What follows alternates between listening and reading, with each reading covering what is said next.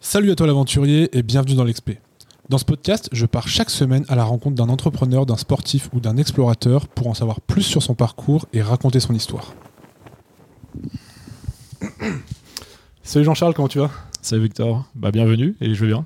Bah merci, ça fait plaisir de, de- de- de te rencontrer, enfin, de venir à Paris pour te, pour te rencontrer. Euh, ça fait un moment que je voulais discuter avec toi de, de- de ce que tu fais, de ce que tu crées, du, bah, du livre que tu viens de sortir. Euh, mais avant de parler de tout ça, ce que je te propose pour commencer déjà, c'est de te présenter pour toutes les personnes qui ne te connaissent pas encore. C'est toujours la question, je me dis, quand- par où je la prends? C'est une question difficile en vrai. Ouais. Et euh, du coup, récemment, la manière dont j'ai préféré me présenter, c'est par mes les activités, tu vois, comment je vis ma journée. C'est bien. Et du coup, ce que j'aime bien dire, c'est que j'ai à peu près 5-6 activités que je fais tous les jours, au maximum du moins. Ça va être euh, d'écrire des choses. Donc ça peut être du contenu ou des choses pour moi en privé. Euh, ça va être euh, de, de lire. Ouais. Une à deux heures, voire trois heures par jour, selon les périodes. De faire une activité euh, physique sportive. Euh, donc soit d'aller beaucoup marcher, courir, musculation, tennis, paddle. Enfin, voilà, j'ai pas mal d'activités que j'aime bien.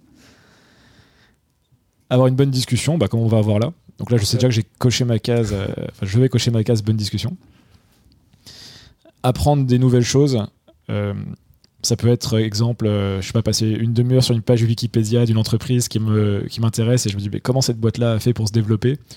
Ou, euh, ah tiens, tel concept d'Heidegger, un phi- philosophe allemand du, du XXe siècle, j'aimerais un peu plus le comprendre, donc je vais faire une entrée Wikipédia qui va mener vers des sources plus, plus sérieuses, entre guillemets, plus profondes du moins que Wikipédia.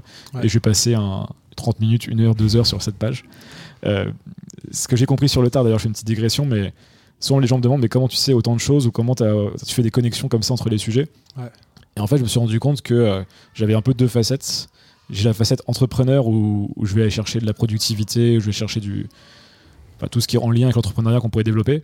Et la facette plus euh, explorateur, chercheur, penseur, Ouais. où là, je, en fait, je peux perdre des, enfin, perdre entre guillemets des heures et des heures euh, sur des pages Wikipédia ou sur des sites obscurs. et, et au final, je me suis rendu compte que c'était ma force, mais parce que je fais ça depuis que j'ai 15 ans en fait. Ouais. Donc ça fait là j'ai 32 ans, donc ça fait 17 ans que je fais ça. Et forcément, bah, sans être productif sur ce, ce point-là de ma vie, bah, au cumulé, ça fait beaucoup, beaucoup d'heures de, de choses euh, non productives qui finissent par être utiles. Mais, euh, Mais, mais là, je pense que j'étais un peu détaillé au final, bah, un peu mes activités type et euh, ma manière de penser, enfin, ma manière Ouais. d'être. Et, euh, et pour conclure, peut-être sur mes activités, euh, bah, du coup, là, je viens de sortir un livre, bah, Vie intentionnelle, donc auteur. Je coach des entrepreneurs, donc des CEO de start-up et des solopreneurs dans leur vie et dans leur business. Donc, je les aide à atteindre leurs objectifs et même monter en ambition sur certains sujets personnels et professionnels. Je crée du contenu depuis euh, 2015, on va dire, sur Internet, tous les jours, Ouais. quasiment. Notamment un newsletter dans la tête d'un philopreneur. Et, euh, qu'est-ce que je fais de plus? Et après, bah voilà, je t'ai dit, bah, je lis. euh, le lecteur, je le mets quand même encore en plus parce que Ouais. c'est vraiment une activité qui est importante pour moi. Je me, je me nourris beaucoup de, de mes lectures. Et j'ai vécu en nomade slash expat depuis deux années. Ouais. Donc là, on est à Paris, mais je suis de passage à Paris. et- mais globalement, je suis itinérant, on va dire.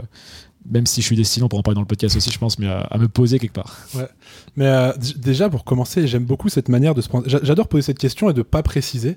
Parce que justement, bah, de voir comment les gens se présentent. Il y a des gens qui se présentent comme euh, parents. Alors j'ai des enfants, j'ai ça, je fais tel métier. tel- Et moi personnellement, j'aime beaucoup bah, me fait dire mais qu'est-ce que tu fais tous les jours? Va dire bah, je lis, j'écris, je fais du sport, tu vois. C'est bête, mais pour moi, ça résume. Bah, euh, résumer quelqu'un, c'est qu'est-ce que tu fais euh, régulièrement, et quelles sont tes habitudes. Euh, j'aime beaucoup aussi le- ce que tu disais justement cette, cette, euh, cette passion de la connaissance. J'en parlais avec une invitée avec euh, Fanny Nussbaum qui parle souvent de, de philo cognitif. Ouais. Et cette- du coup, donc, avec cet amour de la connaissance et d'être prêt à passer des heures à, à se perdre juste pour apprendre, pour le, le- le- le plaisir du savoir. Euh, Qui est, qui est difficile à, à conjuguer avec l'entrepreneuriat, parce que l'entrepreneuriat, c'est toujours la recherche de l'efficience, Ouais. la productivité, l'efficacité, alors que la création et la pensée, la connaissance, c'est relié à accepter euh, l'improductif. Et en fait, on se rend compte que souvent, les meilleures idées, on va les avoir dans ces moments de vide, ces moments d'improductivité. Ouais. Et c'est pour ça, typiquement, que les entrepreneurs, je, je comprends en même temps, ça m'énerve qu'ils ne lisent pas de roman, par exemple. Parce que le roman n'est pas productif. Ouais. Mais le roman, en fait, va peut-être me donner une vision du monde ou des idées que tu n'auras jamais en lisant, bah, même mon livre, en fait, euh, ou des livres, tu vois, dans les mêmes catégories, développement personnel, business, spiritualité, enfin, peu importe, ou tous les sujets plutôt non-fiction. Alors qu'un encore une fois un roman, euh, toi, un Martin, je relis Martin Eden en ce moment de Jack London. un Martin Eden, ça peut complètement te transfigurer, euh, te faire penser complètement différemment ta vie. Ça peut te donner énormément de valeurs qui vont t'aider à justement. Il parle beaucoup de résilience, le fait de se battre malgré que tout le monde soit contre toi pour que tu ailles justement vivre de ta passion. On en parlait en privé avant, euh, l'importance de trouver sa passion. Donc lui, il veut écrire. Tout le monde lui dit c'est une très mauvaise idée. Sa future potentielle femme, sa famille, la famille de sa copine, de sa potentielle future femme, toute la société, tout le monde lui dit n'écris pas. Et il continue, il continue, il continue pendant des années. Il est pauvre, il galère, et il finit par devenir écrivain. Donc toi, typiquement, bah, on prend, on prend pas, mais en tout cas, c'est un message qu'un roman va te transmettre qui va être beaucoup plus puissant que euh, un livre technique sur l'écriture. Le livre technique, il va, te, il va te donner le, le quoi, comment écrire, comment. Mais Martin Eden, il va te donner la, mission, quoi, le, why, vraiment. Et ça, il n'y a pas un livre qui va te donner ça en non-fiction euh, sur ce sujet. Quoi. Et puis, euh, tout, l'enrobage aussi, tu vois, comme tu dis, tu, as très bien présenté euh, pour moi, enfin, le côté entrepreneur, c'est vraiment bah, le moyen le plus simple d'aller de A à B et de réussir à faire ce, passage-là, tu vois. versus, bah, du coup, toute cette connaissance, cette culture. Mais, mais moi, ce, que j'aime bien, c'est voir ça un petit peu comme le, vraiment le, connect the dots, tu vois. Mm. Se dire, en fait déjà c'est un plaisir, faut l'assumer d'avoir ce plaisir de, de, pas de tout connaître, mais d'en savoir le maximum. Et après, je trouve ça incroyable quand tu as des discussions avec des personnes après, c'est bah, le principe de la, de la, culture, vraiment, de te dire, bah, tu vois, tu peux être capable de. Euh, on va parler d'écriture, bah, tu vas me parler, tu vas pas juste me dire bah, comment on écrit correctement un livre, tu vas me parler de Martin Eden, tu vas me parler de telle mm. personne ou de telle personne. Et je trouve ça fascinant en fait. Ouais. Et toi, c'est vraiment des connexions, comment elles se font, parce que là, tu me dis connect the dots. Et du coup, ça me, ça me ramène l'entrepreneuriat, des articles que j'ai lus il y a genre 6-7 ans, euh, qui vient d'ailleurs, je crois, en partie d'une conférence de Steve Jobs, sur l'idée vraiment qu'en fait, on, va seulement comprendre ce qu'on a fait a posteriori en connectant les points. Ça, c'est ce que dit Steve Jobs. Et moi, je l'ai un peu détourné en l'ayant lu aussi avec une source euh, qui m'échappe dans le VC aux États-Unis. Je crois que c'est Mark Suster qui avait écrit un article comme ça, un VC euh, de Los Angeles, qui disait Je ne juge pas les fondateurs de start-up à première rencontre, j'ai jugé la deuxième ou la troisième rencontre. Parce que moi, ce qui m'intéresse, je parle à son nom, c'est l'évolution de la personne. C'est incroyable. Et, moi, c'est un truc que j'utilise maintenant dans ma vie personnelle. C'est que je ne juge plus quelqu'un. Enfin, je sais qu'il y a un jugement, forcément, la, première, la fameuse première impression quand je rencontre quelqu'un. Donc là, c'est la première fois qu'on se voit physiquement, euh, même si on discute un petit peu sur Internet. Donc il y a forcément une première impression qui se crée. Mais ce qui m'intéressera plus, c'est de vous revoir dans, dans X mois, X années et de voir comment vous avez évolué. Et pour moi, la valeur, elle est là parce que si tu prends un gars qui, je sais pas, on fait un dîner et t'as un gars, il a l'air hyper éloquent, il a l'air de trop maîtriser son sujet. En fait, ça fait 15 ans qu'il est dessus. Ça se trouve qu'en fait, en 6 mois, tu aurais pu être meilleur que lui. Mais tu le sais pas parce qu'en fait, tu ne le juges que sur l'instant T. Donc il t'impressionne, alors qu'en fait, il a rien d'impressionnant. C'est juste que ça fait quelqu'un qui passé 15 ans sur quelque chose. Bien lui fasse. Euh, moi, ce qui m'intéresse, c'est la prochaine fois, est-ce qu'il aura progressé, est-ce qu'il aura stagné, est-ce qu'il aura régressé? Ouais. Et le jugement, il est là. Et ça marche très bien pour les startups parce que, en fait, ce qu'on va chercher dans les startups quand, quand on est investisseur, je dis ça comme si je l'étais, mais à une époque où je, je l'étais d'une certaine manière, tu cherches vraiment la capacité à, à se scaler de manière exponentielle en tant qu'individu. On parle beaucoup de scale de business, d'entreprise, mais on parle jamais de scale d'individu. Et en fait, aujourd'hui, on est dans une économie. Alors là, je mélange un peu les sujets, mais on est dans une économie où l'individu peut se scaler. Tu parlais de productize, yourself de, Naval euh, avant qu'on commence l'épisode. C'est vraiment idée. C'est comment, en fait, tu peux, euh, en tant qu'individu, faire des écarts euh, infinis en quelques années. Et Naval dit ça très bien. Aujourd'hui, un individu peut générer une valeur représentant des millions ou des, même des milliards en, moins de 10 ans ou même en moins de 5 ans. Et, voilà, donc ça, on peut le, détourner dans l'entrepreneuriat, dans la philosophie, dans dans le sport, enfin peu importe les activités, on peut, faire, on peut faire des écarts très très vite. Ouais. Euh, et se scaler et juger les gens en connectant les points et voir justement qu'ils se sont scalés. Enfin, voilà. J'ai pris plein de, plein de concepts en un là, mais c'est très très intéressant. Ça pourrait être une newsletter, ça, ce qu'on va te dire, que je pourrais écrire. Mais, euh, mais exactement. Bah, je, pars du principe que c'est ce que j'aime aussi dans, dans, ce podcast et, euh, et, avec ce type de discussion, c'est qu'en fait, tu vois, tu toi, tu as tes points, j'ai mes points, mm. et il y a des points dans lesquels tu peut-être pas de connexion. Et que moi, j'ai une autre j'ai un autre point, et qu'en fait, cette discussion va, faire naître des connexions entre ton point et le mien qui va te ramener un tien. Euh, et, on va dessiner un fil. C'est pour moi la richesse d'une conversation, tu vois. C'est vraiment de, bah, de la faire à deux, parce que sinon on appelle ça une conférence ou une masterclass, tu vois. Oui, bah, d'ailleurs, c'est le propre de la philo. Hein. C'est la philo. Euh, ce n'est pas philo. En face, toute philosophie naît du dialogue.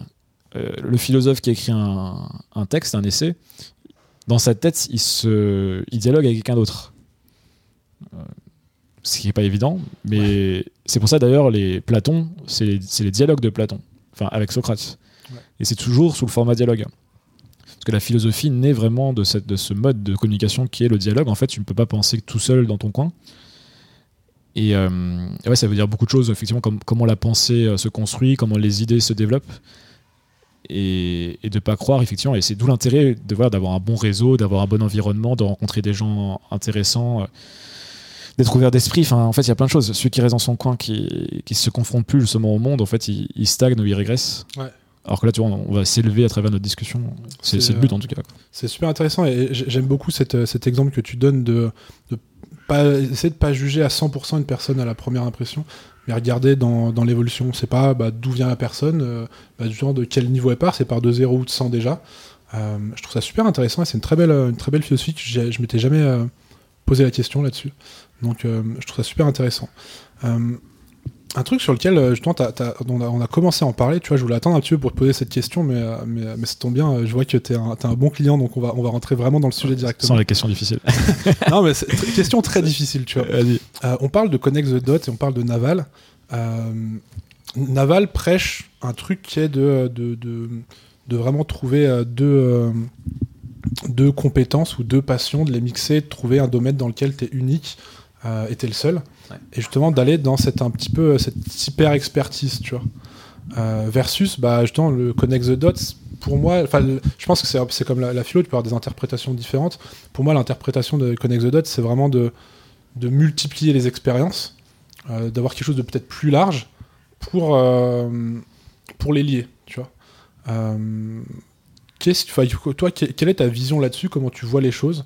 Je vais te demander précis parce que pour moi Naval il dit pas il parle pas de hyper spécialisation, le son il dit que la spécialisation est pour les insectes.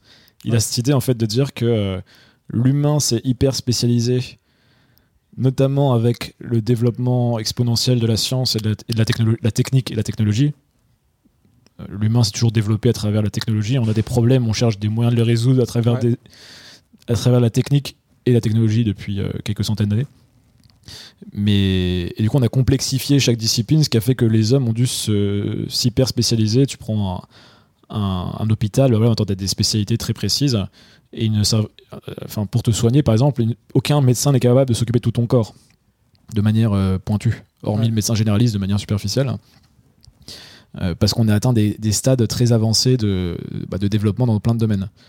Et, du coup, ce qui est intéressant, c'est que Naval considère comme d'autres, on voit aux États-Unis notamment, ce qu'on appelle, la, ce qu'ils commencent à appeler un peu la, néo-renaissance ou la renaissance digitale, cette capacité à sortir de la spécialisation, euh, d'être plus horizontal, euh, d'avoir éventuellement effectivement une ou deux compétences, connaissances euh, plus approfondies, et d'avoir une horizontalité très diverse de curiosité, de culture, de compétences, de, plein de choses, de personnalité. Euh, qui va faire effectivement ton, ton unicité et même ton avantage compétitif sur euh, un marché. Alors, il faudrait définir presque ce qu'est un marché, mais supposons sur le marché du travail par exemple, ou, le, marché du freelancing, ou le marché des startups, hein, tous les marchés en fait. Et il y a vraiment ça, c'est ce qui est intéressant, c'est qu'on vit une époque, et étant un bon représentant, avec ton, ta manière de voir le monde, où effectivement tu n'as plus besoin de t'hyper spécialiser. Euh, pour d'une certaine manière te spécialiser au sens être euh, une offre unique et différenciante sur un, sur un, méga marché. Quoi. Donc euh, c'est important parce que on a vraiment vécu là, il faut bien dire, en fait on a grandi dans un paradigme, notamment avec la révolution industrielle, mais même avec la révolution scientifique avant ça. On est, tout a été fait en fait pour que l'humain s'hyper spécialise. Et donc là c'est vraiment, c'est vraiment un moment charnière un petit peu de l'humanité parce que il y a plein d'enjeux hein, avec notre, notre époque, mais il y a ça aussi, c'est on commence à voir des gens qui, qui sont un peu des, des j'appelle ça les saltimbanques, tu vois, un peu, un peu des clowns, tu vois, pour, euh, pour nos parents, tu vois, par exemple, ils disent, mais en fait, euh, je ne comprends pas ton métier, donne-moi ton métier, je veux, t'es quoi, t'es docteur, t'es, es pharmacien, je sais pas, qu'est-ce que tu fais de ta vie? Euh, Dire, je, crée des podcasts, j'essaie de vivre de ma passion, je, je fais, enfin, moi, ma mère ne comprend pas ce que je fais, tu vois. Enfin, c'est impossible, parce qu'il y a un changement de paradigme. Et, donc je crois pas trop. À, je pense qu'il y aura un monde avec les hyper spécialistes qui vont continuer à exister parce qu'on en a quand même besoin. Mm. Et de plus en plus de gens qui sont un peu plus holistiques dans leur approche, euh, qui sont des voies plus, euh, qui sont plus. De, ouais, c'est les, les, Lumières en fait. C'est le 16e siècle, le 17, enfin plus le 16e et un peu le 17e. Et, euh, et c'est assez fascinant, c'est assez fascinant. Et ça, c'est merci, bah, merci à Internet, merci à, à l'IA qui est en train d'arriver, qui va nous, nous aider, les gens qui sont justement sur des pensées beaucoup plus, en tout cas des intérêts beaucoup plus holistiques. Donc, euh, donc c'est plus ça ma vision. Je sais pas si j'ai répondu à, la question, mais parce que le point de départ pour moi n'était pas juste sur, le, sur ce que disait Naval, mais en tout cas j'ai complété. Mais non, c'est très intéressant comme tu dis. Je pense que après, j'ai lu Naval dans la version traduite, je pense qu'il n'est pas la meilleure traduite. Et surtout, euh, pour moi, il y a des, trucs que je comprenais pas forcément. Justement, il, il, il, parle à des moments de, de, spécialiser ou en tout cas de se mettre dans un chemin. C'est le specific knowledge, tu parles. Ouais. En fait, le specific knowledge de Naval, c'est quelque chose pour lequel la société ne peut pas te former. Ouais. Tu prends. Bah, je parle souvent de mon exemple, c'est pas par mégalomanie, c'est parce que c'est plus simple de parler de moi que juger les autres. Euh, ce que moi, je me suis toujours dit, je sais même pas, faudrait que je réfléchisse. Est-ce que je me le suis dit ou est-ce que c'est a posteriori? Je ne saurais pas trop te le dire, là, il faudrait que je, réfléchisse. Euh, quelles sont les intersections où je vais effectivement avoir une forme de d'unicité, en tout cas une forme de rareté? Et toi, typiquement, bah, mon livre, tu vois, vie intentionnelle avec le philopreneur, donc euh, l'intersection entre la philosophie et l'entrepreneuriat, c'est quelque chose qui est assez rare, mine de rien. Mmh. Il y en a, hein, je suis pas le seul à faire ça, mais la manière dont je vais l'aborder, je mets mon histoire dedans, je mets mes références culturelles, euh, les livres que j'ai lus, ce que j'ai vécu. Ça fait vraiment. Toi, mon livre, euh, il peut être traduit en anglais parce que c'est pas une copie d'un bouquin américain. Ça veut pas dire qu'il est assez bon pour faire un best-seller international. Peut-être, peut-être pas. Mais en tout cas, sur un marché américain, il aurait sa place parce que c'est pas une copie. Euh, c'est comme ça d'ailleurs que je l'ai pensé, moi. Et, aujourd'hui, c'est ce qui me permet, tu vois, avec cette, intersection philo-entrepreneuriat, entre autres, que j'ai d'autres intersections aussi, parce que je suis ancien joueur de poker, enfin, start-upper, enfin, j'ai plein d'identités que je peux, que, qui créent, on va dire, ma, ma, complexité. Je suis aussi intéressant pour les philosophes qui veulent parler avec moi parce que je ramène un peu une, une vibe un peu entrepreneuriale, une connaissance entrepreneuriale. Et les entrepreneurs, en fait, cherchent des gens qui peuvent les élever intellectuellement, qui peuvent les faire, euh, les aider à se poser les bonnes questions, avoir d'autres perspectives. Et ça, c'est très valorisé, ça peut valoir très cher. Mais si t'es que philosophe et t'as pas la reconnaissance entrepreneuriale, bah t'es, entre t'es qu'un philosophe pour l'entrepreneur. Alors que moi, ce qui est intéressant, si je fais un coaching, tu vois, avec un, top CEO, tu vois, je sais pas, qui a levé 50 millions et qui cherche un, quelqu'un à se faire challenger, c'est que je suis pas le meilleur entrepreneur, je suis moins bon que lui en entrepreneuriat. Je suis pas le meilleur philosophe non plus, mais je suis le meilleur philosophe qui comprend l'entrepreneuriat pour lui. Et là, on arrive justement au specific knowledge. Et c'est là où il y a de la valeur. C'est là où les gens peuvent te payer des prix euh, démentiels parce que tu es seul sur le marché à faire ça. Ou, certainement le seul. Et, du coup, après, on en parle en privé, c'est irrationnel les prix. C'est qu'à un moment, si le mec il, lit mon livre, il trouve intéressant, euh, moi je vais pas me pricer à, 400 euros la séance, je vais me pricer à, à 30 000 euros, 50 000 euros euh, les 6 mois, tu vois. C'est le but, tu vois. Parce que euh, parce qu'à un moment en fait tu peux faire un écart euh, colossal à une personne qui est prête à payer ce prix là là on parle de coaching mais un dirigeant qui est capable de payer ce prix là si je suis la bonne personne il les mettra les sous. Mais est-ce que ça du coup c'est pas une certaine d'hyper spécialisation tu vois moi, bah, je non, parce que, je, parce que si tu, regardes, vraiment individuellement je suis pas hyper spécialisé en entrepreneuriat ouais. j'ai pas 30 ans d'entrepreneuriat, j'ai pas fait toutes les boîtes possibles, j'ai fait qu'une boîte qui a fonctionné au final. Tu vois, il a encore fonctionné, c'est tout, tout, ça est relatif. En tout cas, j'ai passé des paliers que beaucoup de gens valorisent et peu de gens arrivent à dépasser euh, en tant qu'entrepreneur. Je suis pas du tout un philosophe euh, académique. Euh, j'ai pas été le meilleur joueur de poker au monde, j'ai jamais été top 100 mondial au poker. Et pour autant, tu vois, j'ai été top 20, top 10, voire top 5% de toutes ces industries. Et, et, en fait, la multiplication de tout ça fait que tu es top 0,001% de quelque chose. Et ça, ça je l'avais lu chez. Les, les VC sont très intéressants, les Américains, je parle. Euh, les Français, c'est un autre sujet. Euh, c'est pas qu'ils sont pas intéressants, c'est qu'ils ne, ne, partagent pas leur, leur savoir, donc c'est un autre sujet. Euh, Marc Andreessen du fonds Andreessen Horowitz, c'est un des plus gros fonds mondiaux. Il a écrit des articles, personne ne les connaît en France. je pense que je suis le seul à les avoir lus, ou un des rares à les avoir lus. Honnêtement, je dis ça, c'est juste qu'en fait, parce que je passe des nuits en fait des fois à faire des recherches vois, donc euh, donc à un moment je creuse je creuse et je tombe qu'il y, a un blog alors je le donne P, P Marca tapez P Marca sur sur Google et vous allez trouver les archives de Marc Andreessen Et ça, c'est des, des, articles qui ont été écrits en 2007, 2008, 2009, même avant Paul Graham parfois. Et c'est de, ça, doit, ça devrait valoir des millions, ces articles-là. Et il parlait de ça déjà en 2008. Il disait euh, comment euh, stand out, il disait donc comment sortir du lot en tant que, en tant qu'individu en 2008. Hein, je parle pas en 2020 euh, naval, je parle de 2008. C'est incroyable. top 20% de discipline. T'es top 20% de public speaking, top 20% d'entrepreneuriat, t'as une valeur démentielle. Alors que si t'es juste top 20% d'entrepreneuriat, tout le monde se fout de toi. Enfin, on s'en fout de toi. T'es pas important. T'es juste, es juste normal. T'es juste intéressé un petit peu à un sujet. Par contre, de faire top 20% ou top 10% de 2, 3, 4 disciplines, alors là, les gens sont prêts à acheter de l'argent pour, pour t'avoir. En fait, si je comprends bien, t'es pas, c'est pas tes compétences qui sont hyper spécialisées, c'est ta personnalité. Du coup, en fait, en fait, c'est as plusieurs compétences que tu as approfondies. Tu y rajoutes, effectivement, tu rajoutes la dimension du monopole personnel que dont parle Jack Butcher euh, et David Perel. Euh, ça, c'est les compétences. Après, tu peux y remettre des, effectivement un, vernis de personnalité, un vernis de centre d'intérêt. Mais même si tu restes sur les compétences, euh, ce qui sera jamais le cas parce qu'en fait tu mettras toujours ta, personnalité de toute façon tu ne peux pas ne pas la mettre parce que ben, si tu publies si tu crées des choses à un moment faut tout le monde n'arrive pas à être authentique à 100% mais tout, tout le monde met une personnalité même si c'est pas sa vraie personnalité en tout cas tu vois, à défaut de mettre la bonne tu vois au moins il y a toujours un semblant de personnalité ou sinon bah, c'est un autre questionnement à se poser sur soi euh, et du coup, en fait, t'as pas besoin, encore une fois, d'être l'hyper spécialiste des domaines. Il faut vraiment le voir comme euh, le hack, euh, c'est beaucoup plus rassurant de se dire comment je rentre dans le top 10% d'un domaine, ce qui est très simple en vrai. Top 10% d'un domaine, c'est un ou deux ans de travail dedans. Quoi. même pas, ça se trouve 6 mois si les gens sont motivés. Et tu rentres top 10% très vite. Parce que dans le 100%, ça veut dire 100% des gens existants, hein. c'est pas 100% des gens qui sont dans le domaine. Ok, d'accord. Euh, et même dans le domaine, en fait, c'est pas très dur d'être top 10% d'un domaine. En vrai, c'est très, c'est pas, pas sûr. Je dis pas ça en mode. Euh, c'est vraiment tout le monde, tout le monde est capable d'être top 10% d'un domaine en se donnant les moyens de le devenir. Et, et, pas en 50 ans. Et vraiment, encore une fois, c'est ça que les gens n'ont pas encore compris, c'est que le specific knowledge de Naval, c'est ça, c'est les intersections. C'est pourquoi Bruce Lee aujourd'hui est encore une, figure légendaire, parce qu'il ramène de la philosophie aussi dans les arts martiaux. Euh, pourquoi euh, Schwarzenegger est aussi fascinant? Parce que c'est quelqu'un qui, a, su euh, être le meilleur ou être très bon. Alors lui, c'est un peu différent, il été presque le meilleur dans plusieurs domaines. Mais au final, j'ai l'impression que Maintenant, quand il fait, si je réfléchis un petit peu, Schwarzenegger, maintenant ce qui est bien, c'est qu'il peut aller dans un domaine, il n'a pas besoin d'être le meilleur, et en fait, il va combiner ses anciennes expertises et compétences en intérêt avec son nouveau sujet, et ça va le rendre vraiment incroyable. Ouais. Euh, je ne vais pas juger ce qu'il a fait en politique, je ne maîtrise pas euh, quand il était gouverneur en Californie, mais certainement qu'il a utilisé énormément de ressources qu'il a développées dans le passé.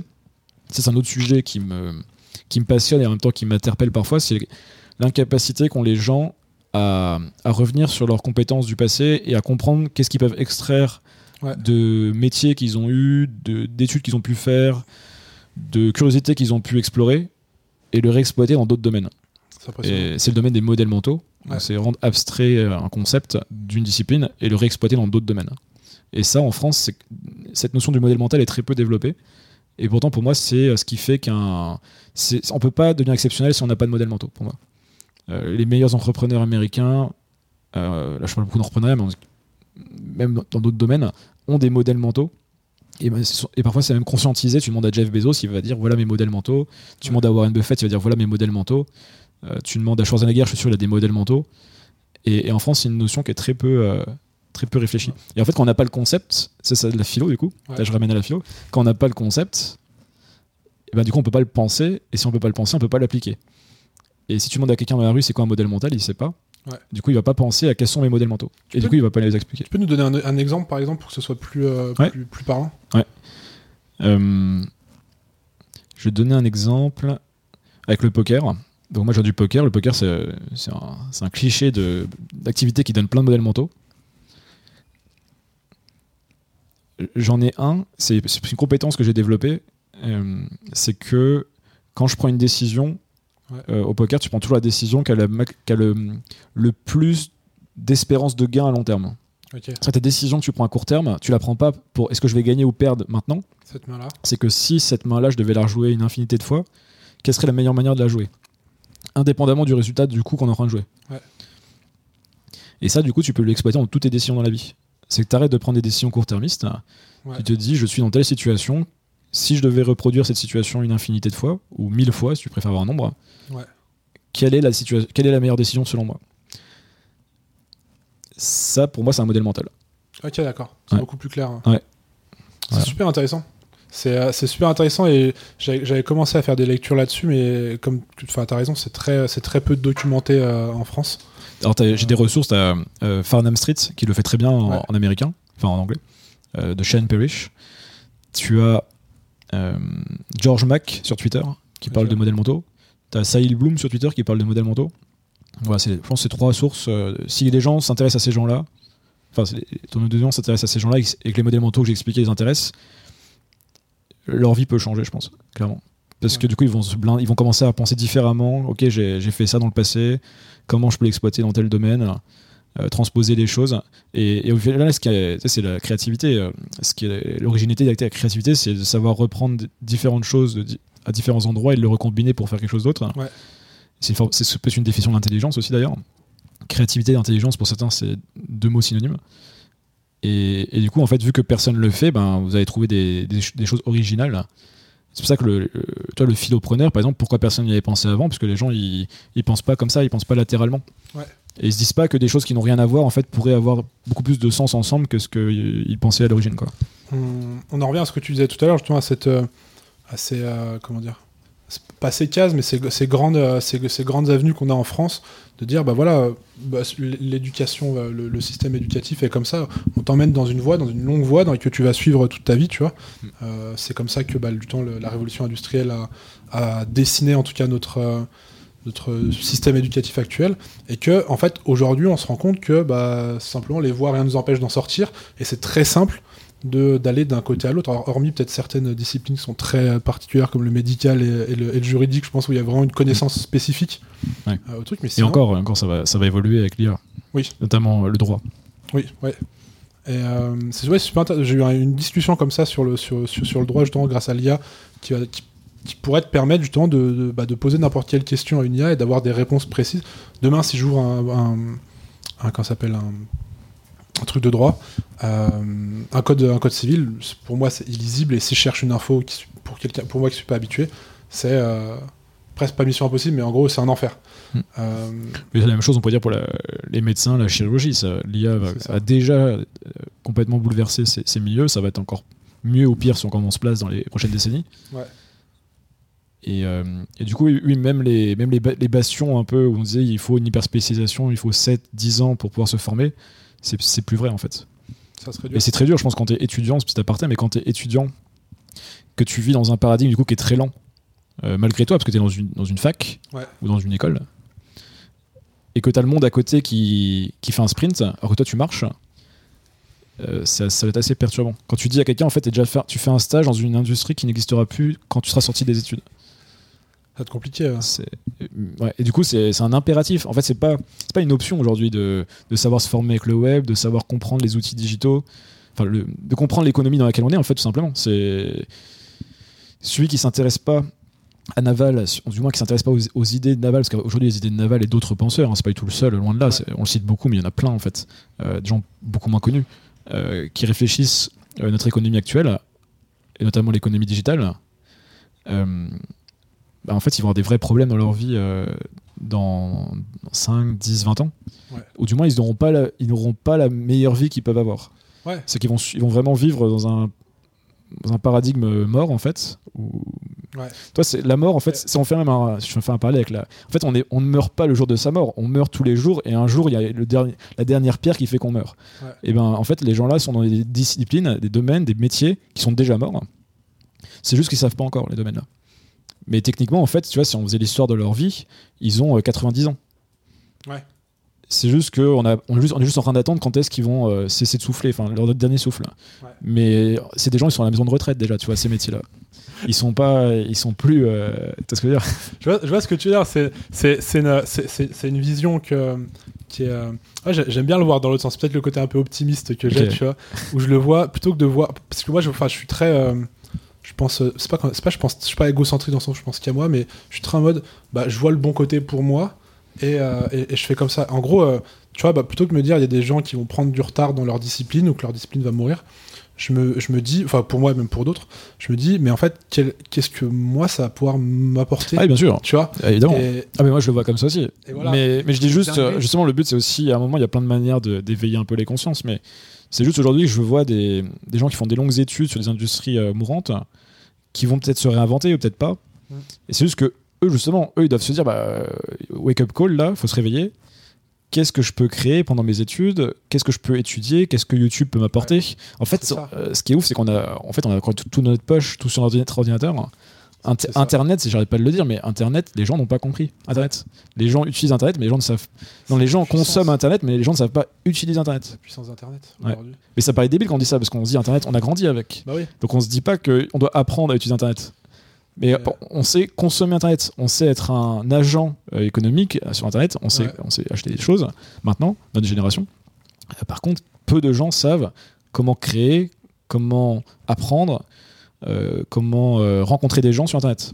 Mais, mais je, trouve ça, je trouve ça fascinant, justement, bah, cette, cette notion déjà de, comprendre que Internet et, la création d'audience sur Internet permet de faire des choses qui sont dingues. la, la, manière, la manière d'apprendre, par exemple, c'est bête, je vais te donner mon exemple, mais pendant longtemps, bah, j'allais sur YouTube, je, restais sur la partie francophone d'Internet. Le jour où je me suis dit, bah tiens, si j'allais regarder ce qui se passait aux États-Unis, bah, en fait, tu te rends compte qu'il y a des gens qui ont compris des trucs, comme tu dis déjà en 2008 ou en 2009, que qu'on voit bah, fleurir en France aujourd'hui ou revenir en France, tu vois. Et tu te dis, bah en fait, c'est un, c'est une machine à, comment dire, à voyager dans le temps, tu vois. Mm. Euh, en regardant, on parle des États-Unis, mais je pense peut-être ailleurs dans le monde aussi.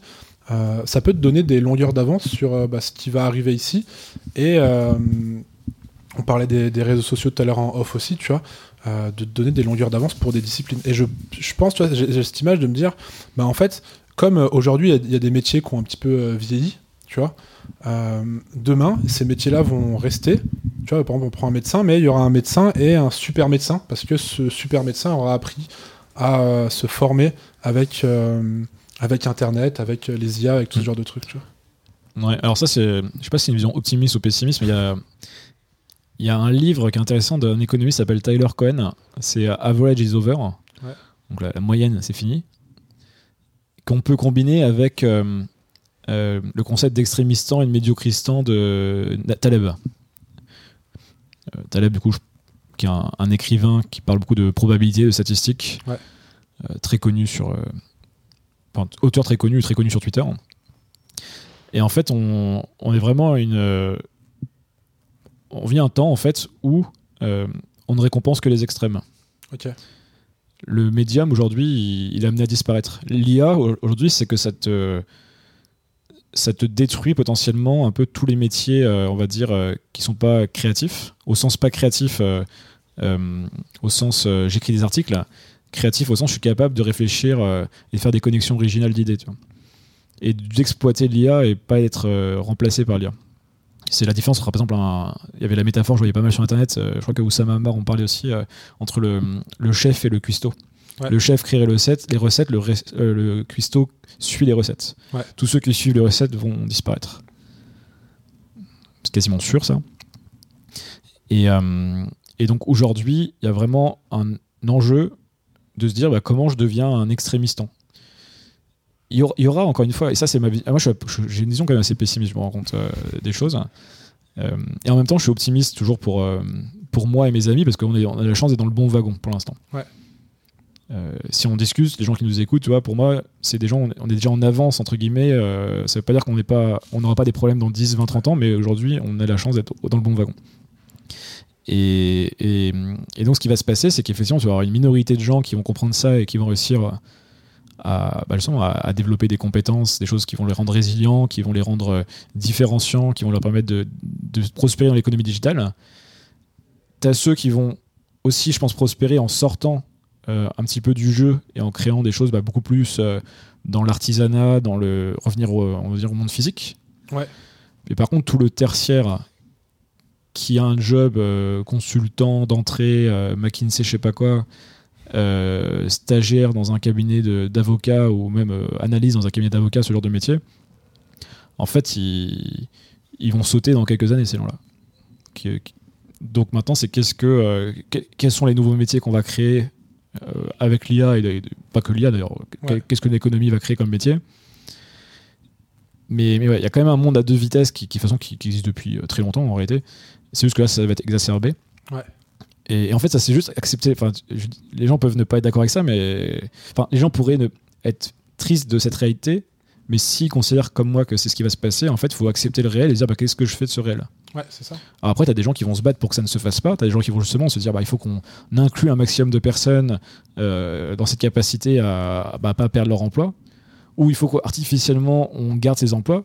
Euh, exemple, euh, pourquoi euh, Leclerc euh, ou les grandes surfaces, euh, enfin, comment on appelle ça, les grands supermarchés, n'ont Ouais. pas tout mis en caisse automatique encore, tu vois. Ouais. Il y a, il y a des- ils ont des raisons qui sont euh, sociales, des raisons économiques, enfin, ils ont différentes raisons. On pourrait se poser la question aujourd'hui Bah oui. pourquoi, pourquoi pas inverser et pas passer de 3 caisses automatiques et 25 caisses euh, avec des caissiers et des caissières à euh, 25 caisses automatiques et 3 caissiers caissières au cas où, tu vois. Pour avoir, euh, je sais pas pourquoi ils font pas ça, Mm. mais ça serait intéressant de creuser, tu vois. Ouais, c'est c'est super intéressant de de y ait encore des raisons comme ça. Si on parle juste de, de, de, de valeur ajoutée et puis de de comment dire de chiffres purs, bah ouais, une caisse euh, une caisse automatique ça coûte moins cher que que quatre caissières. Mm.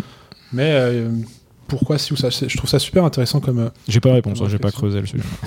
franchement, tu, tu m'as ouvert une, euh, une curiosité. Si on était- si n'était pas en train d'enregistrer, je pense que je serais derrière. Aller voir Michel, euh, Michel Edouard Leclerc, faut lui demander euh, Je vais, je vais le contacter sur LinkedIn ou Carrefour. hein. directement Bon après. parrain. Ouais. Euh, tu, on, on- t'as commencé à, à parler justement de, on parlait de wagon et de, et de cette volonté justement de, de vouloir avancer, de vouloir changer, en tout cas de vouloir se développer. Mm. Euh, on va faire le lien un petit peu avec, bah, avec ton livre et puis ton, ton, ce, ce domaine que tu as justement où tu parles beaucoup de, de vie intentionnelle. Mm. Euh, cette, on euh, parle du livre sans en parler depuis tout à l'heure. on en- ouais, on en parle sans en parler, tu vois, mais j'ai envie qu'on mette les pieds dedans. tu vois, j'aime bien à un moment donné sauter à pieds, à, à pieds joints dedans. C'est bah, un prétexte au final, enfin, c'est le... on va en parler, mais c'est. Au final, les réflexions qu'on partage là et tu vois, les, les connexions que je peux faire, c'est parce que j'ai écrit ce bouquin-là qui m'a fait étudier, qui fait que Ouais. j'en arrive à avoir euh, ces idées.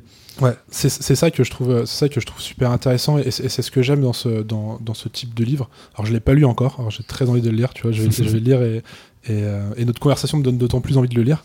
Mais mais, mais ce que j'aime dans, dans, dans ce genre d'ouvrage et je suis certain même avant de juste avoir la discussion que j'ai avec toi et comment tu me comment tu m'en parles, c'est que vraiment c'est un livre qui, je pense, qui amène à avoir d'autres discussions derrière, tu vois. Mm. Euh, je suis sûr et certain que là la discussion qu'on a aujourd'hui, euh, si le mois prochain je lis ton livre, euh, je te- on se réécrit dans, dans un mois ou dans deux mois et on a de nouvelles discussions.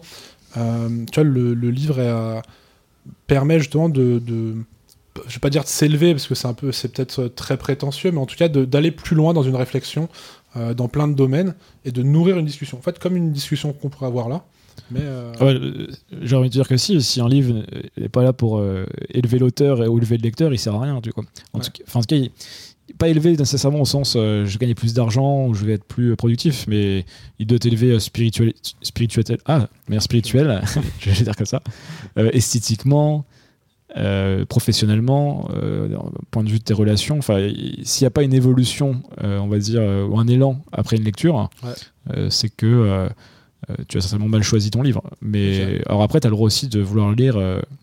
en vrai, pourquoi pas hein, Tu peux. un livre peut avoir un effet neutre ou un effet néfaste. Ouais. C'est juste ce que tu fais de ça après.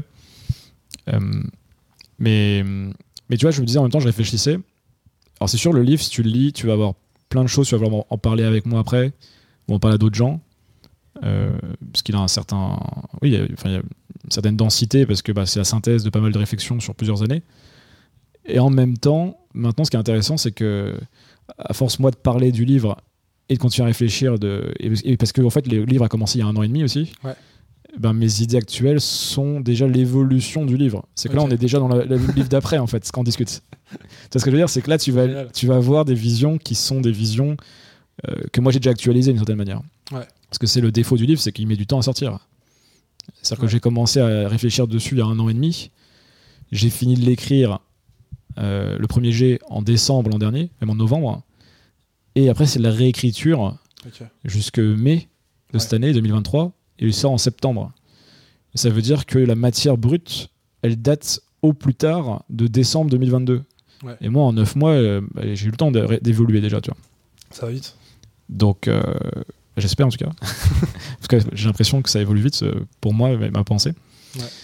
Donc, c'est pour dire que là, quand on discute, en fait, on est déjà sur le, le dessus du livre.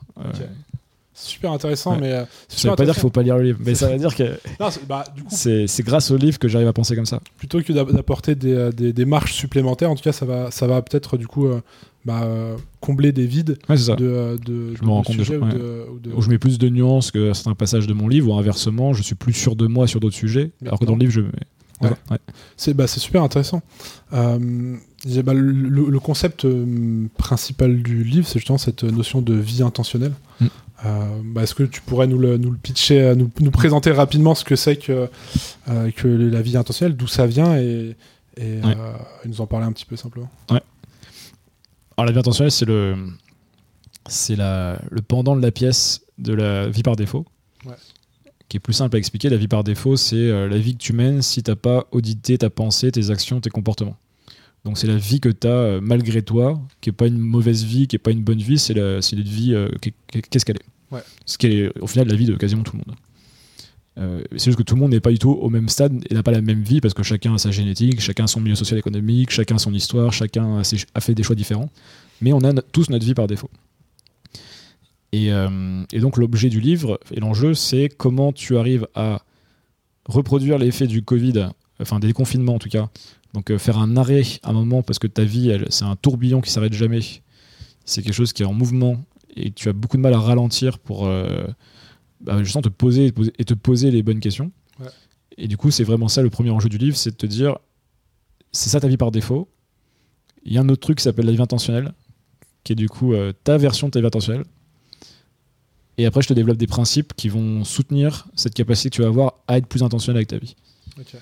Donc c'est pas tu dois vivre comme ça, c'est pas le sujet du livre, c'est Ouais. pas tu dois être entrepreneur et c'est pas bien d'être salarié par exemple, c'est voilà ta vie, examine-la comme dit Socrate, audite-la, euh, fais de l'introspection, du coup c'est là où on se rejoint avec Ulysse que tu as eu dans ton podcast, qui est un très bon pote, Ouais. qui est pour moi la porte d'entrée avec le courage de la vie intentionnelle. Et après du coup t'as, voilà, des- je développe dans le livre des principes qui permettent euh, encore une fois de soutenir ça. Et voilà, du coup je peux te dire ça, après je peux dire d'où ça vient, Ouais, euh, bah, plus personnel, mais conti- conti- Continue, non, mais c'est Ouais, super ouais, intéressant. euh, là c'est le là c'est le, le- le pitch entre guillemets, euh, comme un start-upper, hein. c'est resté. sauf que il j'ai- reste. sauf qu'on lève pas de fonds. ça gagne beaucoup moins d'argent, mais, euh, mais bon, on le fait pour d'autres raisons. Et, et pourquoi j'ai écrit ça? Alors déjà parce que j'ai envie d'écrire des livres depuis que, depuis que je suis ado ou jeune adulte. Ma vie a fait que je suis plutôt aidé dans l'entrepreneuriat dans un premier temps. Euh, et euh, et il y a deux ans, deux ans et demi, on va dire, c'était une nécessité euh, pour moi de revenir dans la philosophie, parce que ma vie personnelle, je me rendais compte que elle était plutôt bien vue, on va dire. J'avais, un respect de mes pères. Il y avait des gens qui, qui, qui- sais pas, étaient impressionnés parfois. Qui, j'avais une bonne, on va dire, crédibilité dans pas mal de milieux. Mais je sentais intérieurement que parfois c'était un peu le bordel dans ma tête, que j'avais des hauts et des bas un peu trop récurrents, notamment des bas qui revenaient à mon sens trop souvent, euh, et que j'avais des domaines dans ma vie où j'étais pas suffisamment développé à mon sens. Ouais. Pas pour faire plaisir à d'autres gens, mais juste moi j'avais envie d'être plus avancé dans certains domaines. euh, ça pouvait être dans mes relations, ça pouvait être dans la spiritualité, ça pouvait être dans euh, mon physique, ça pouvait être dans euh, mes croyances. Enfin, il y avait plein de choses sur lesquelles j'avais envie de travailler. Donc c'est vraiment une démarche de thérapeutique, on va dire, pour aller mieux, et d'élévation, de développement personnel. Et moi, il se trouve que pour répondre à ces choses-là, euh, ce que j'ai choisi avant d'écrire le livre, en, comme euh, source, on va dire, euh, pour me nourrir, c'était la philosophie. Donc j'ai lu pas mal de philo, j'en avais déjà lu dans le passé, mais là je me suis vraiment remis à fond dans la philo, notamment le stoïcisme dans un premier temps. C'est une philo qui date de l'Antiquité gréco-romaine, Ouais. euh, qui était une des écoles de philosophie de, de cette époque, donc il y a, il y a 2000 ans, connue notamment pour Marc Aurèle, l'empereur romain, Sénèque, qui était un des hommes politiques les plus riches de, de son époque, et Épictète, qui était un super prof du coup de et penseur stoïcien, euh, ancien esclave. C'est les trois qui nous sont restés en, en tant qu'auteurs. Et donc, c'est une philosophie qui m'a passionné, euh, que j'ai beaucoup étudié, que j'ai pas mal pratiqué. Ouais. Et après, j'ai continué à, à approfondir. Et, et en, et en fait, à force de lire la philosophie, ben, tu commences à philosopher. En tout cas, moi, c'est comme ça que je le voyais. C'est que je voulais pas que la philosophie soit juste un, une espèce de, de plaisir intellectuel. Je voulais que ce soit quelque chose qui soit mis dans le réel, dans le pratique. Ouais. Et, et petit à petit, ben, j'ai commencé à réfléchir à, à ma propre vie. Et à partir de ma biographie, d'une certaine manière, j'en ai créé une philosophie, qui est la philosophie de la vie intentionnelle et qu'au final une synthèse euh, comme toute philosophie en fait euh, synthèse de ma vie Nietzsche, le disait, tu vois, il n'y a, il n'y a pas de philosophie, il n'y a que des biographies. C'est cette idée au final, c'est que avec tous les biais que ça comporte, tu vois. Ouais. Et toutes les limites que ça comporte du fait un individu qui a une vision partielle et subjective du monde. Moi, je crois pas à l'objectivité totale, par exemple. Ouais. dans la philosophie, je parle. Euh, là où les gens aimeraient s'extraire de leur texte, moi je, suis dans le texte. C'est d'ailleurs pour ça que la couverture est rouge, parce qu'il y a cette idée de, euh, de, de, saigner entre guillemets euh, pour pouvoir écrire. Tu vois.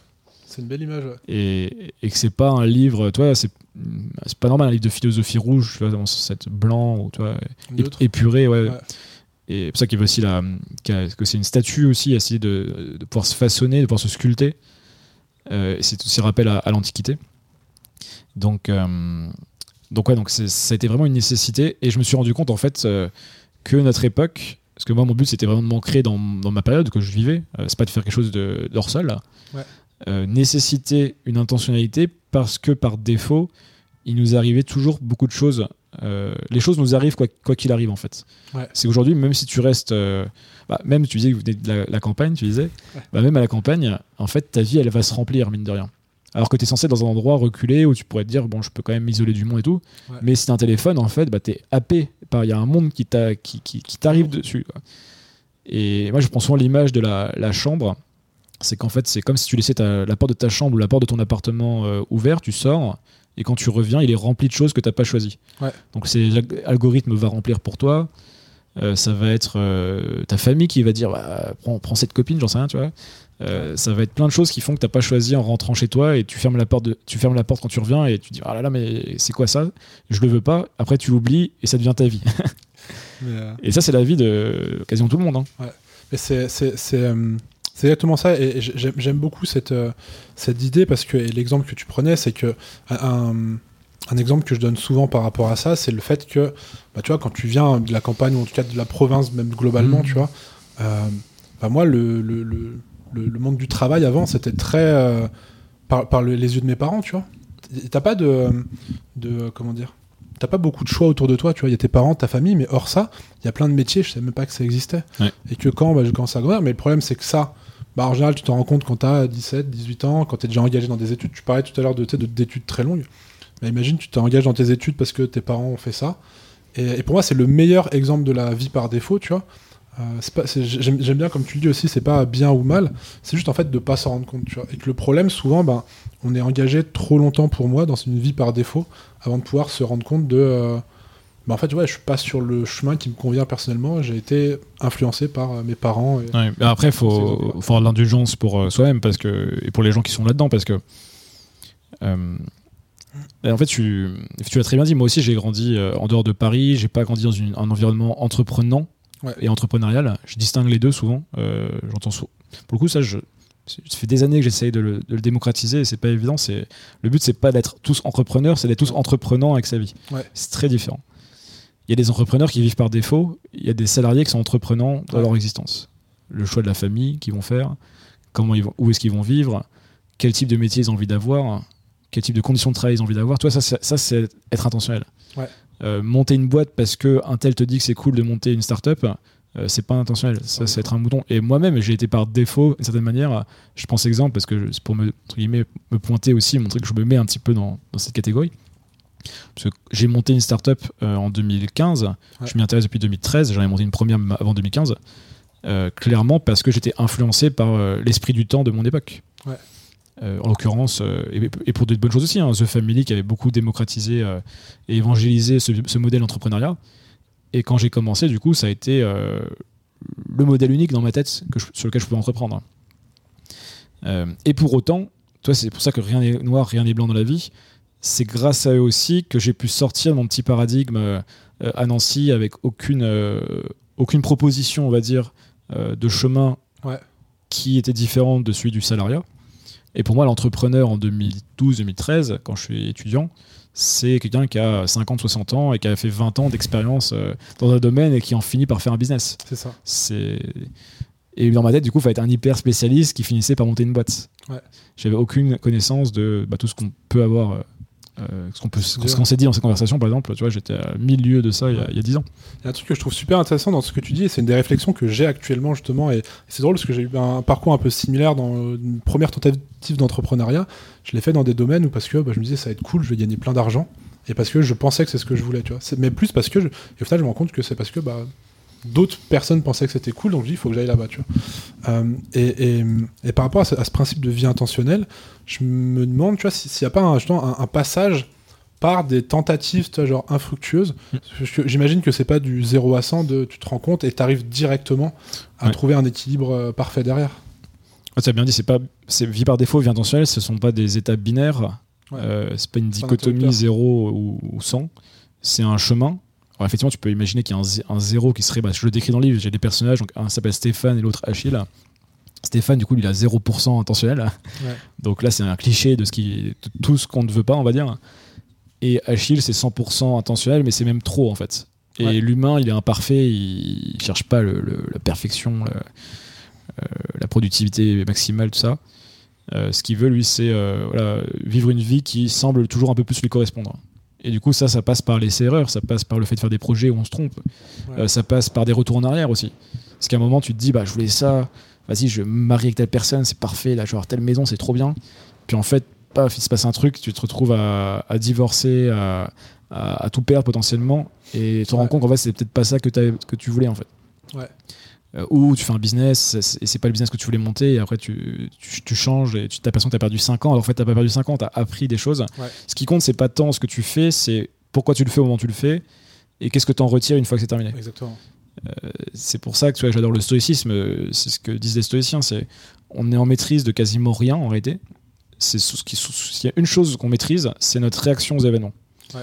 C'est demain, euh, il m'arrive un truc très grave euh, dans ma vie, euh, c'est un fait, c'est un événement, c'était hors de mon contrôle malheureusement.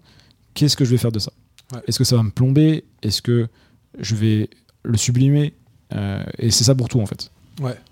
Ouais, c'est juste euh, pour, euh, pour, pour confirmer, être sûr que, que j'ai bien saisi le, le stoïcisme. J'en profite justement d'avoir ouais, quelqu'un ouais. qui, qui, connaît bien, tu vois. Euh, moi, mon interprétation première du stoïcisme, c'était en fait de ne pas réagir aux événements. Mais c'est pas ça, en fait, c'est d'avoir le choix de sa réaction. Euh, en fait, c'est ouais, stoïque, ça veut pas dire juste ne, ne pas réagir dans le bien ou dans le mal à un événement, c'est juste, bah, je, je, peux décider si demain un, un événement négatif arrive dans ma vie. Euh, c'est à moi de décider si je veux que ça me fasse rien ou si ça me plombe, c'est ça. Ouais.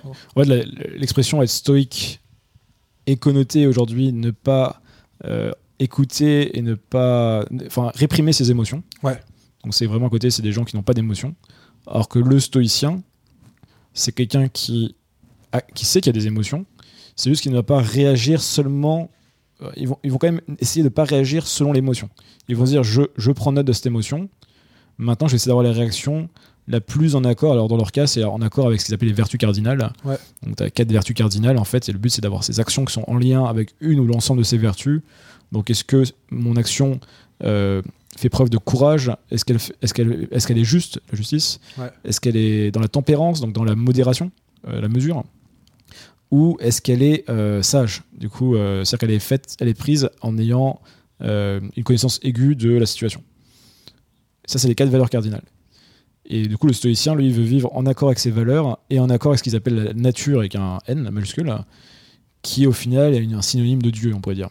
Parce qu'en fait, il y a une espèce d'ordonnance du cosmos avec la Terre et avec les gens qui la composent, enfin les, les humains et les animaux, et la, enfin la faune et la flore, pardon et que le but du stoïcien c'est de trouver un petit peu où est-ce qu'est son où est-ce qu'est où est-ce qu'est son rôle dans tout ça en fait ouais. donc après voilà on prend on prend pas cet aspect là très euh, euh, pas religieux mais côté très euh, qui est plutôt dans l'ordre de la croyance même si eux ils appelaient ça la physique à l'époque parce qu'en fait ils avaient un niveau de connaissance ce que nous ce qu'on appelle la physique aujourd'hui qui est forcément très différent c'était il y a 2000 ans ouais. Mais ce qui est intéressant c'est plutôt dans le stoïcisme ça va être ça ça va être ok, bah, j'ai cette manière de réagir aux événements, je me rends compte qu'en fait, je contrôle ma manière de réagir, je contrôle pas l'événement lui-même. Euh, je vais être capable de, comment dire, bah, de lier mes actions à des valeurs ou des vertus qui me correspondent. Ouais.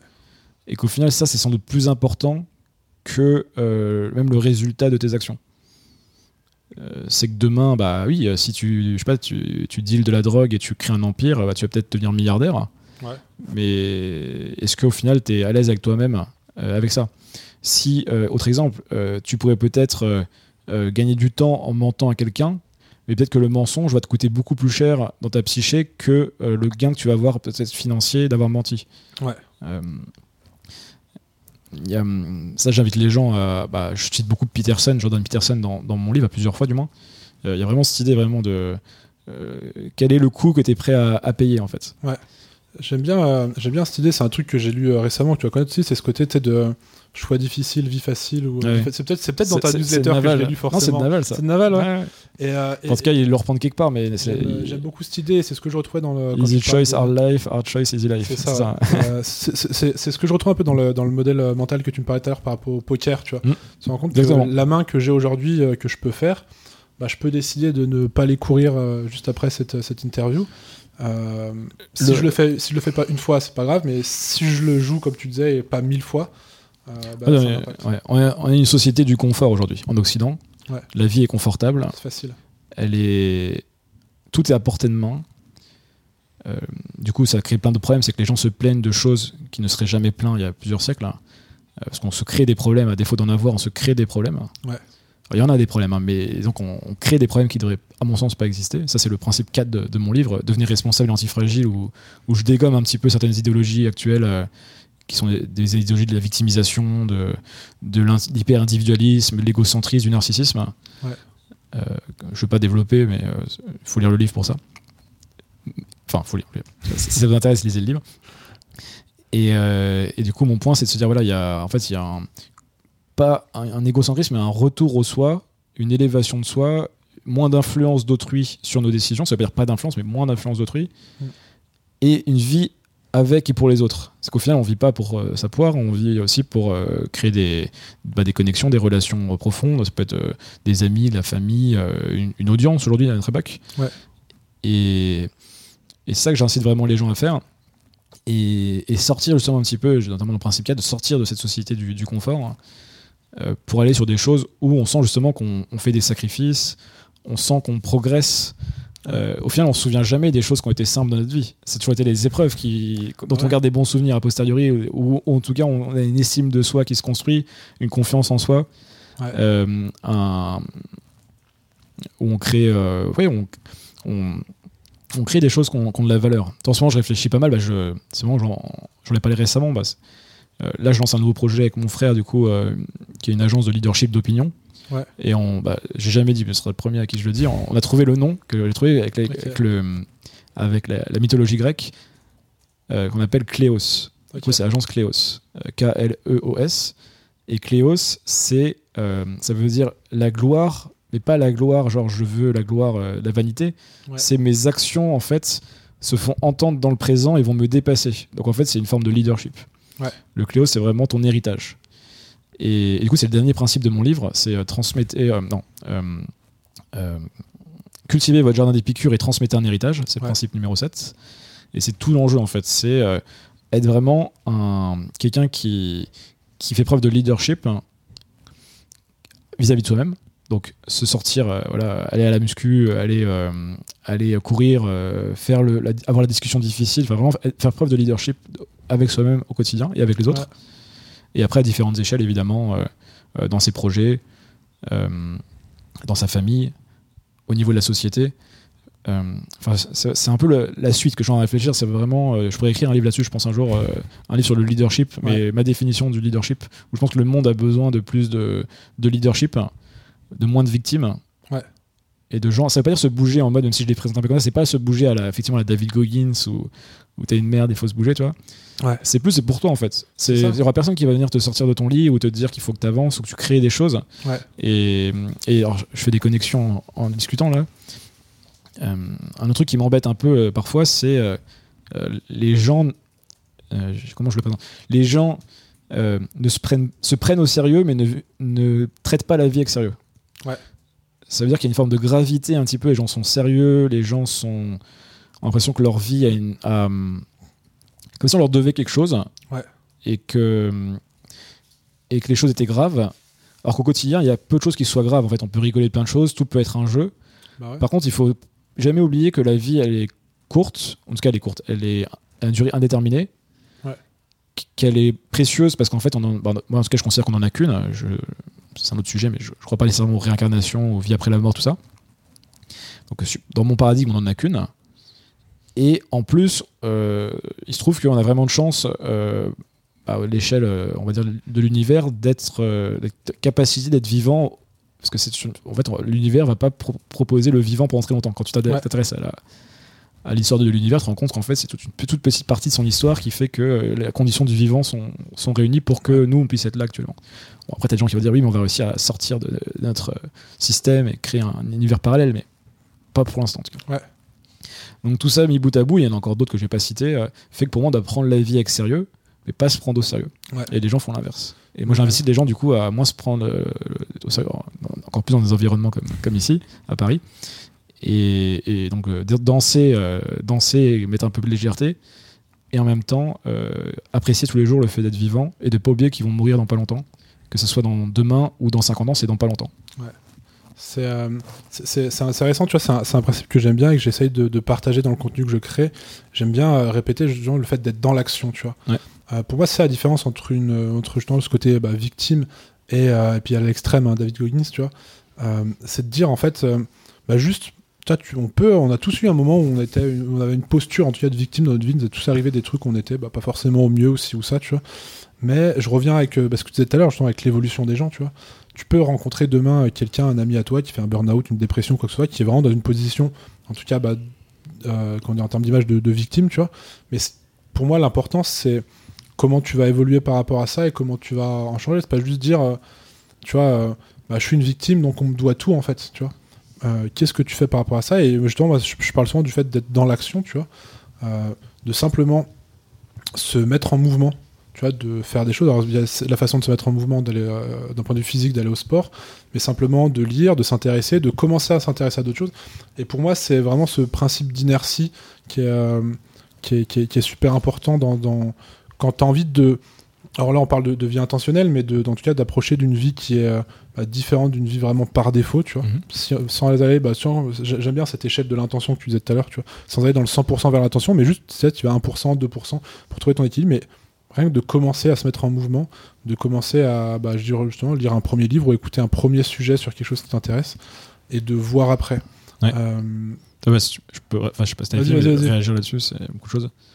Euh, D'ailleurs, j'en parle dans le livre. hein, c'est euh, d'ailleurs le philopreneur. Donc, euh, dans, le- dans le nom, il y a philo et entrepreneuriat. Mm. Et sur le versant entrepreneuriat, euh, ce que je mets comme mot-clé, il y a notamment euh, le fait de faire des projets, d'être en action et d'être en mouvement, la philosophie du mouvement.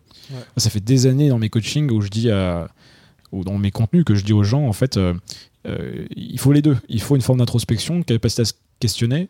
Mais s'il n'y a pas une mise en action derrière, une mise en mouvement, c'est stérile. Et inversement, celui qui n'est que en mouvement, en fait, se tape la tête contre les murs Ah ouais. et veut toujours courir, courir, courir, mais ne se pose pas les bonnes questions. Donc il ne- il n'est pas dans la bonne trajectoire, il n'est pas dans le bon jeu, il n'est pas au bon endroit. Donc 100% d'accord avec ce que tu dis. Et, et toi, je peux aller même plus loin. hein. Je pense que ça, c'est un avis un peu controversé, mais la, la dépression, euh, pourtant, tu vois, je, voilà, je, c'est quelque chose qui je suis assez sensible à la santé mentale. Je considère qu'il y a beaucoup de gens qui sont en, en dépression. Et en fait, ce sont plutôt des, des dépressions du fait qu'en fait, ils n'arrivent pas à sortir de leurs conditions et de leur situation actuelle. Ouais. Et c'est pas une dépression au sens euh, chimique, c'est une dépression au sens euh, environnemental. Ils ont une situation où ils n'ont pu, en fait, euh, ils n'arrivent pas à se mettre en mouvement. Et, et parfois, le petit pas que tu dis, le petit pas, ça va être de sortir dehors, ça va être de faire un petit projet. Ouais. Euh, moi, je le raconte dans le livre. hein. Moi, je suis moins bien. en- C'était quand? C'était en 2021, bah, quelques mois avant de partir à l'étranger. Et mon projet qui m'a aidé à ce moment-là, c'était d'apprendre à taper au clavier à, à 10 doigts. Ouais. J'ai fait ça pendant une semaine, deux semaines, parce que mon état me permettait pas à ce moment-là, euh, euh, on va dire, bah, d'écrire un livre, certainement pas, mais même d'écrire un article ou d'écrire des posts, euh, je pouvais plus créer, tu vois. Mm. Donc il a fallu me, me retaper euh, sur quelques semaines. Et, euh, et du coup, c'est vraiment la mise en mouvement, parce que bah, le fait d'avoir ce projet, ça a fait que le matin, je me disais, bah, tu vas sortir ton appart, tu vas aller au café 2-3 heures, Ouais. tu vas travailler là-dessus, et puis à la fin de la journée, au moins, tu auras avancé sur quelque chose. C'est. Euh, je, je- je vais aller marcher, euh, je vais essayer d'aller faire mon sport. et si les gens sont vraiment dans une grande difficulté, une grande détresse, ça peut être simplement d'aller faire 10 minutes de marche ou 5 minutes de sport. Et c'est vraiment de se rebâtir à partir de, de choses saines, de choses simples, essentielles. Et, du coup, c'est un peu le point de départ du livre, c'est marrant du coup. et le mouvement, pour moi, est, fondamental, et même dans le monde des idées. Hein, plein de philosophes sont connus comme étant des grands marcheurs. Euh, les artistes, euh, les intellectuels du 18, 19e, 20e marchaient énormément. Euh, aujourd'hui, les gens marchent un peu moins, voire beaucoup moins, notamment dans les villes. Hein. dans mon cas personnel, moi, je marche tous les jours entre 10 et 20 000 pas, tu vois. la marche fait partie de mon mode de vie, la, marche fait partie de ma manière de créer, même, je dirais. Et le mouvement, en fait, est intrinsèquement, intrinsèquement lié pour moi à, l'introspection. En fait, je peux pas dissocier les deux. Je suis, euh, je, suis extrêmement d'accord avec ça. Justement, je suis arrivé, tu vois, de par, vraiment par l'introspection, à me dire, euh, à un moment donné, je me suis dit, bah, qu'est-ce que je veux faire de ma vie? Et je suis tombé sur l'introspection. Euh, ça m'a fasciné. je je vais, je vais enfin me poser plein de questions sur qu'est-ce que je veux, qui je suis et tout, tu vois. Et j'ai passé, je pense, des mois entiers à me poser des questions, vraiment, des fois, pas enfermé dans mon appartement, mais presque, tu vois, peu de choses, à me dire, bah voilà, là, je vais définir qui je veux être et je vais le devenir bah, après-demain, tu vois. Et j'avais pas compris les premières fois de me dire, mais en fait, mettant avec le recul, bah, tu vois, ce qu'on disait, prendre du recul sur le, sur le chemin, de dire, mais en fait, mettant que je me rends compte de ça, avec toutes mes expériences entre temps, bah, ce qui a fait que j'ai avancé, c'est pas mes périodes d'introspection, ni mes périodes d'action, c'est le fait qu'à un moment donné, j'ai lié les deux, mm. et qu'il y a des moments où je me posais des questions sur euh, ma vie, je dis, bah ok, je me pose des questions, ben viens. Tu vois, j'ai un exemple, par exemple, il y a un an, je me posais énormément de questions sur ma vie, sur ce que je voulais faire.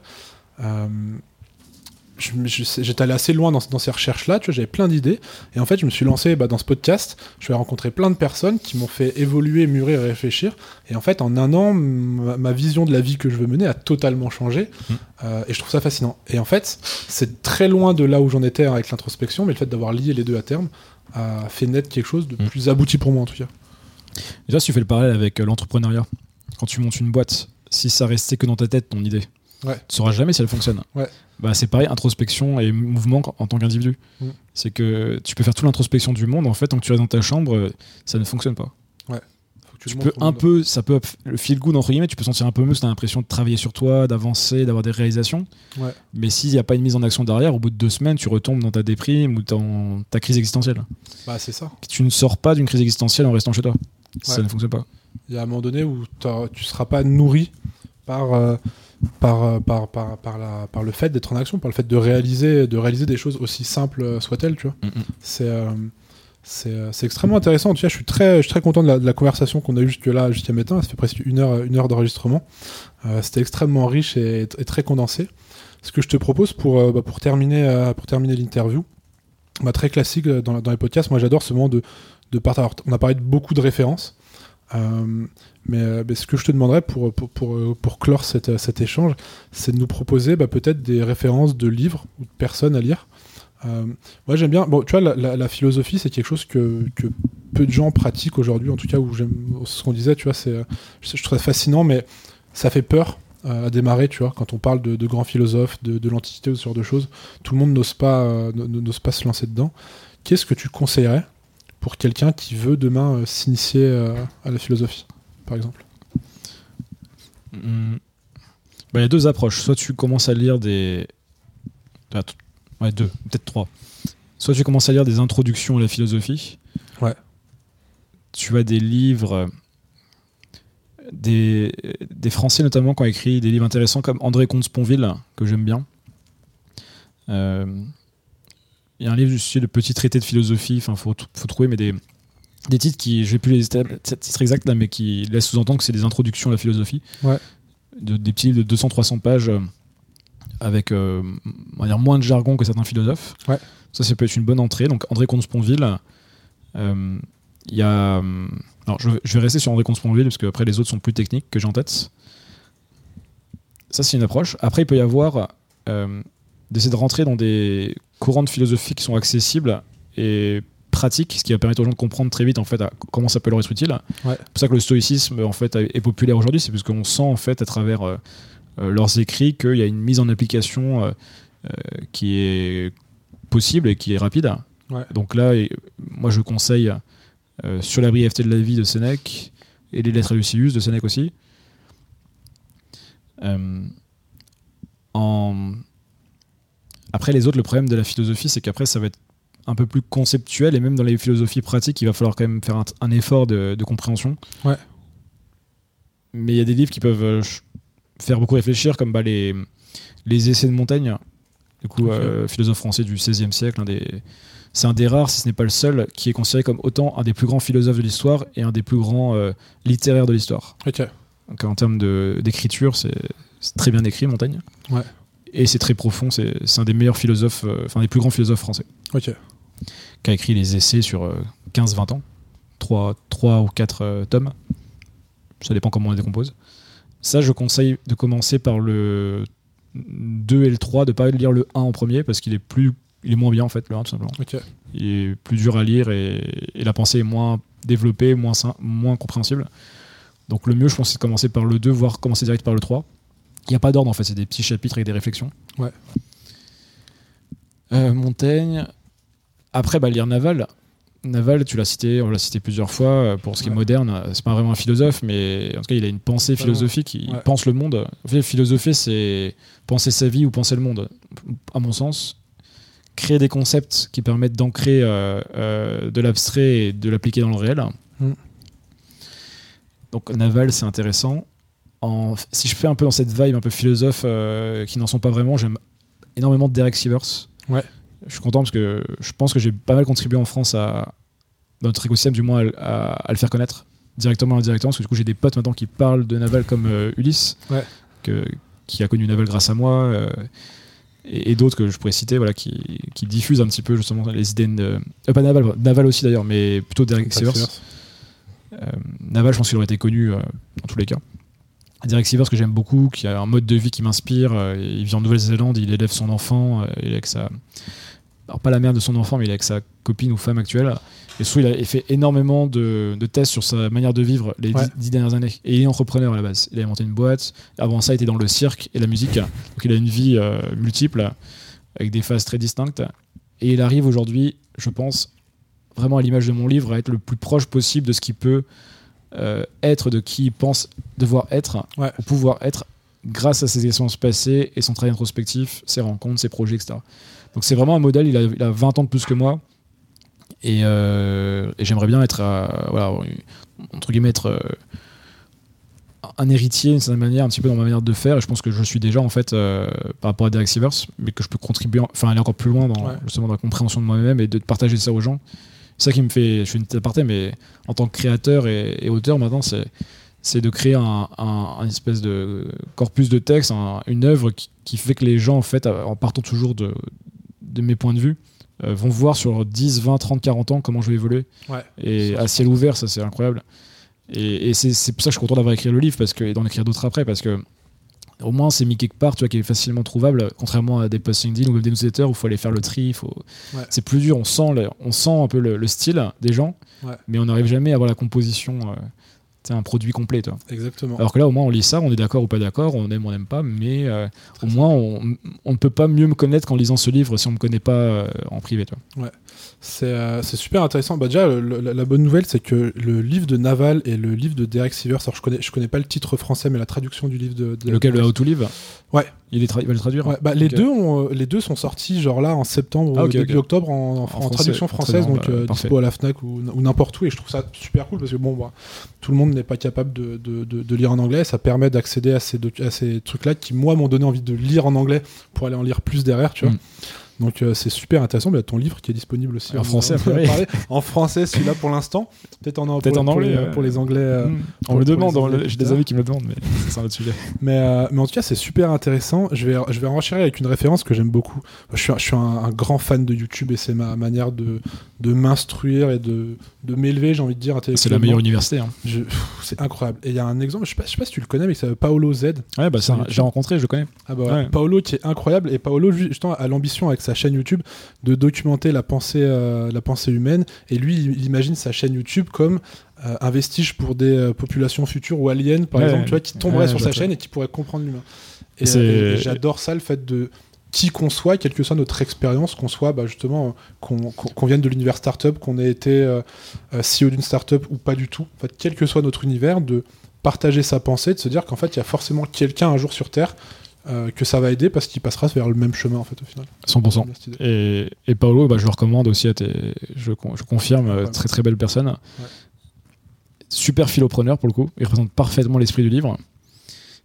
Euh, T'as très bien dit en fait, c'est documenter ses pensées, partager ses réflexions, euh, montrer son évolution. Parce qu'en fait, ce qui est intéressant chez Paolo, par exemple, sur sa chaîne YouTube, c'est qu'il y a une vraie évolution dans sa pensée, son rapport au stoïcisme, par exemple, qui a évolué. J'adore ça. Euh, donc, euh, très bonne référence. Et, pour moi, on est en plein dans. il en parle aussi dans vraiment l'homme de la renaissance digitale. Ouais. au final, il n'a pas envie de se spécialiser. Ça. ça. lui a coûté aussi, je pense, pas mal de nuits blanches, en tout cas des, vrais questionnements existentiels. et ce qui me fascine, tu vois, c'est qu'au moment où on parle, bah, je sais qu'il a lancé sa. Mon frère est dans sa communauté l'Iliade. Ouais. Et il a lancé aussi d'autres projets de bootcamp. On lui fait sa pub. Bah, il mérite. il mérite. Et, en fait, j'adore voir des gars où je me disais il y a 2-3 ans, parce que je le connais depuis un petit moment quand même, Paolo, de loin. Et là, on s'est rencontrés vraiment euh, en privé récemment. Comment ces gars-là vont monétiser Et toi, encore il y a 3 ans, j'étais un peu sceptique. Je me disais, putain, comment ils vont faire pour bah monétiser Ils sont pas non plus un million d'abonnés. En même temps, ils parlent de sujets qui sont pas forcément euh, euh, business, donc c'est pas forcément, ou parle pas d'argent, donc c'est pas évident à rattacher directement une activité où les gens vont payer beaucoup d'argent. Et ils arrivent petit à petit à trouver des modèles. À force d'itération. Et en fait, ça, la clé d'ailleurs pour ces modèles euh, où on vit de nos passions. Toi, si j'avais un conseil à donner aux gens qui, qui ont ce mode de vie, en tout cas cette aspiration à vivre d'une passion ou vivre de, d'un ensemble de compétences qu'ils peuvent avoir ou de curiosité, c'est vraiment l'itération. En fait, on en revient, c'est que si tu t'itères pas vite sur tes projets et que tu testes pas plein de choses, tu ne trouveras pas le bon modèle. C'est très dur de trouver, comme une startup, c'est quasiment impossible de trouver le premier jour le bon produit ou le bon projet. Et des gens comme Paolo ont testé pas mal de, modèles, des gens comme Ulysse ont testé pas mal de modèles, comme Thibault Louis ont testé pas mal de modèles. C'est ça. Et c'est vraiment le point commun qu'ils ont. Et tu regardes, en fait, après, ce sont toujours des trajectoires qui, qui sont pas logiques, entre guillemets. Où ils font des produits, des fois, tu te dis, mais pourquoi il fait ça? Mais en fait, ça ah fait sens quand tu comprends ce qu'ils ont fait avant. Euh, et tu pourrais pas leur dire il faut que tu fasses ça, après ça, après ça, après ça. C'est des chemins très sinueux, euh, impossibles à reproduire. Tu peux pas copier en fait ces gens-là. Euh, les trajectoires sont trop uniques. Et ce qu'il faut comprendre en fait, c'est comment en fait ils ont, ils ont réussi à, trouver cette unicité dans le temps. La valeur, elle est là, elle est pas dans copier. Euh, tu peux pas copier euh, Ulysse, tu peux pas me copier moi, tu peux pas te copier. On peut pas nous copier en fait. Personne ne pourra faire euh, ce que ces gens-là ont fait. C'est ce que je trouve génial chez Paolo justement, c'est que bah, déjà le premier truc, c'est qu'il a tout documenté, c'est que tu, vois vraiment son tout évolution. depuis 5 ans. C'est-à-dire que tu vois, il est passé par du dropshipping à un moment donné, tu vois, et tu dis quand tu vois le personnage, des cours de langue aussi, des cours de à la mm. base, c'est cours de langue, des cours de langue et tout. C'est un élève d'Antoine BM à la base. Lui, c'était, je voulais faire des petits produits, faire du business en ligne. Il vient de là. Son évolution est incroyable il a tout documenté, donc je suis très content euh, que là il arrive à trouver justement des modèles qui financièrement sont viables pour lui. Euh, justement, bah, c'est un des prochains invités de, ah du podcast. Bah, justement, je dois, on essaye. Je, l'ai rencontré une fois déjà. On a pas mal échangé. J'ai adoré sa, philosophie et de le voir en vrai, puis surtout de le voir évoluer. Ouais. Euh, puis du coup, bah, j'ai hâte de pouvoir faire un épisode avec lui pour le partager à d'autres aussi, parce que c'est bien que ces conversations, moi, elles me nourrissent énormément, mais je suis extrêmement content de pouvoir les partager avec d'autres personnes. Mm. C'est aussi le, le, but de tout ça. Donc, euh, donc bah écoute, je te, je te remercie Jean-Charles pour, cette, euh, pour cet échange, euh, pour m'avoir pour m'avoir nourri pendant, pendant une heure et quart de, de, connaissances. C'était extrêmement intéressant pour moi. J'espère que tu as passé un bon moment et bah, je, te remercie pour, je te remercie pour ce temps. Bah, merci Victor. Merci à toi l'aventurier d'être resté jusqu'au bout de cet épisode. N'hésite pas à laisser 5 étoiles sur ta plateforme de streaming préférée et à partager ce podcast sur les réseaux sociaux. Si l'épisode t'a plu, je t'invite également à aller découvrir nos autres invités. Pour aller plus loin, tu peux aussi t'abonner à la newsletter, me suivre sur LinkedIn ou Instagram. Tous les liens sont dans la description. Merci encore à toi et je te dis à bientôt pour de nouvelles aventures.